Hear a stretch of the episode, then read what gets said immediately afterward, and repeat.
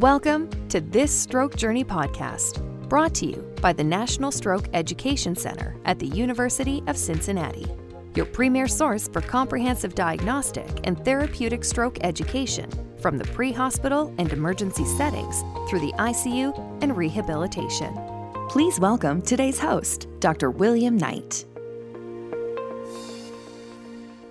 Hello, my name is Bill Knight, coming to you from the University of Cincinnati on behalf of the National Stroke Education Center.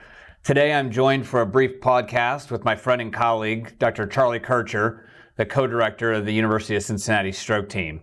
Charlie, welcome. Thanks for having me, Bill. It's great to be here. No problem. Today we are talking about what is a really challenging subject, I think, even for people like you and I who do both stroke and emergency medicine and critical care on a regular basis. And that's the concept of not just the posterior circulation stroke, but I'd like to focus a little bit on the devastating basilar artery occlusion. In particular, we think about the horror stories, but I think that for an emergency physician, the horror story isn't just the devastated and or locked in basilar occlusion, but more the nuanced, tricky basilar occlusion. And so I would be curious to your thought if we could separate this out briefly into two different type of patients.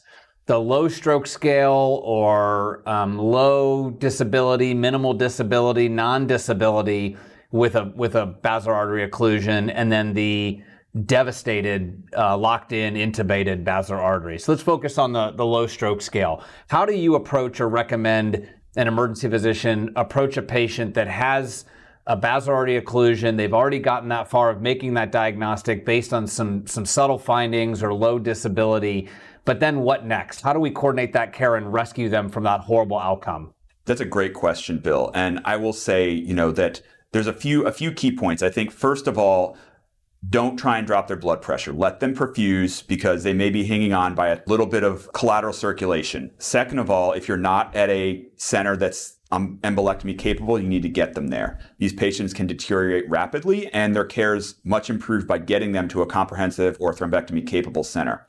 The question of how to treat in the acute setting will vary based on specialist management and the nature of the lesion. Some folks will favor heparin for clear subocclusive thrombi, others will favor dual antiplatelet therapy if it looks like it's more atherosclerotic.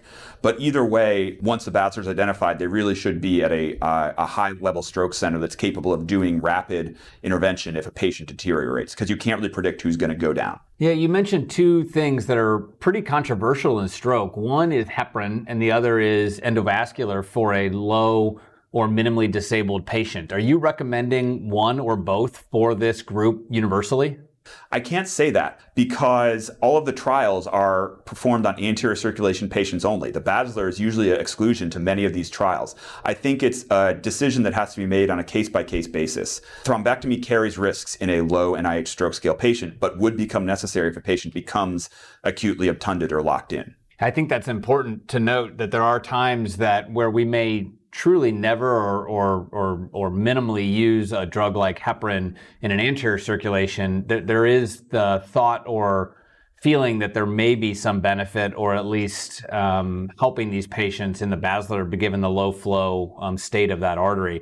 And I think that your point about the endovascular is key as well, is that is an area given the devastation that I think we see sometimes where you can take somebody who has minimal deficits who does go to endovascular well outside of the normally accepted time window. Can you comment on that briefly about taking somebody who may be 8 hours who goes from a stroke scale of 2 to 30 and on the vent about why we may take somebody 12 hours out, 8 hours out, even 24 hours out, even though they've already had some ongoing ischemia? Sure. So a couple of things. First of all, the key trials that established the 0 to 6 hour window and the 6 to 24 hour windows that we commonly use were for anterior stroke circulation patients.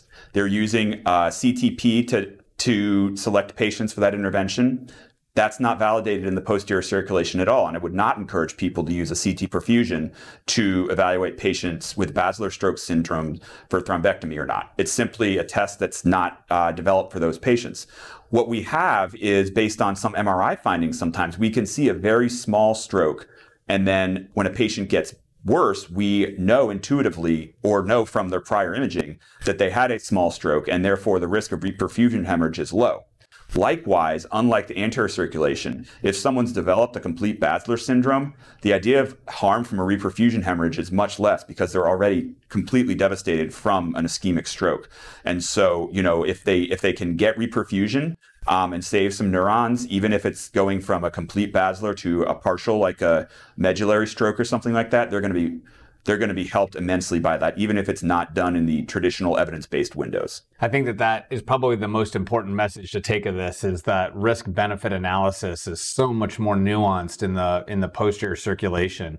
And to wrap up, we don't have much time, but I think that the discussion of the devastated patient with a high NIH stroke scale with a basilar artery occlusion tends to be a little bit easier. But can you speak a little bit to both the coordination of care with specialists, be it critical care, stroke specialist, your hospital, the nursing, the radiology, et cetera, in addition to sometimes that decision of thrombolytics versus embolectomy versus both in those devastated patients? Yeah, it's a great question. I think I would be hard-pressed to use thrombolytics in a patient with an unknown last seen well time with a basilar stroke. I think those patients may be selected for acute MRI first.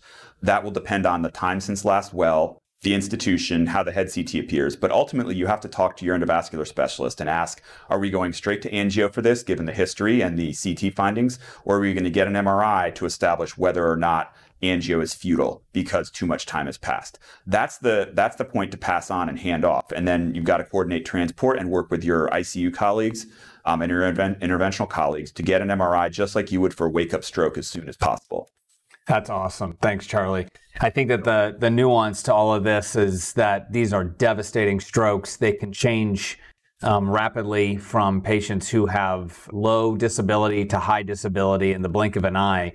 They are diagnostic nightmares for emergency physicians. And I think that for us, even as stroke specialists and intensivists, they do represent their own challenges, and it's an ongoing spectrum from the front door to the back door with these particular diseases and these kind of patients.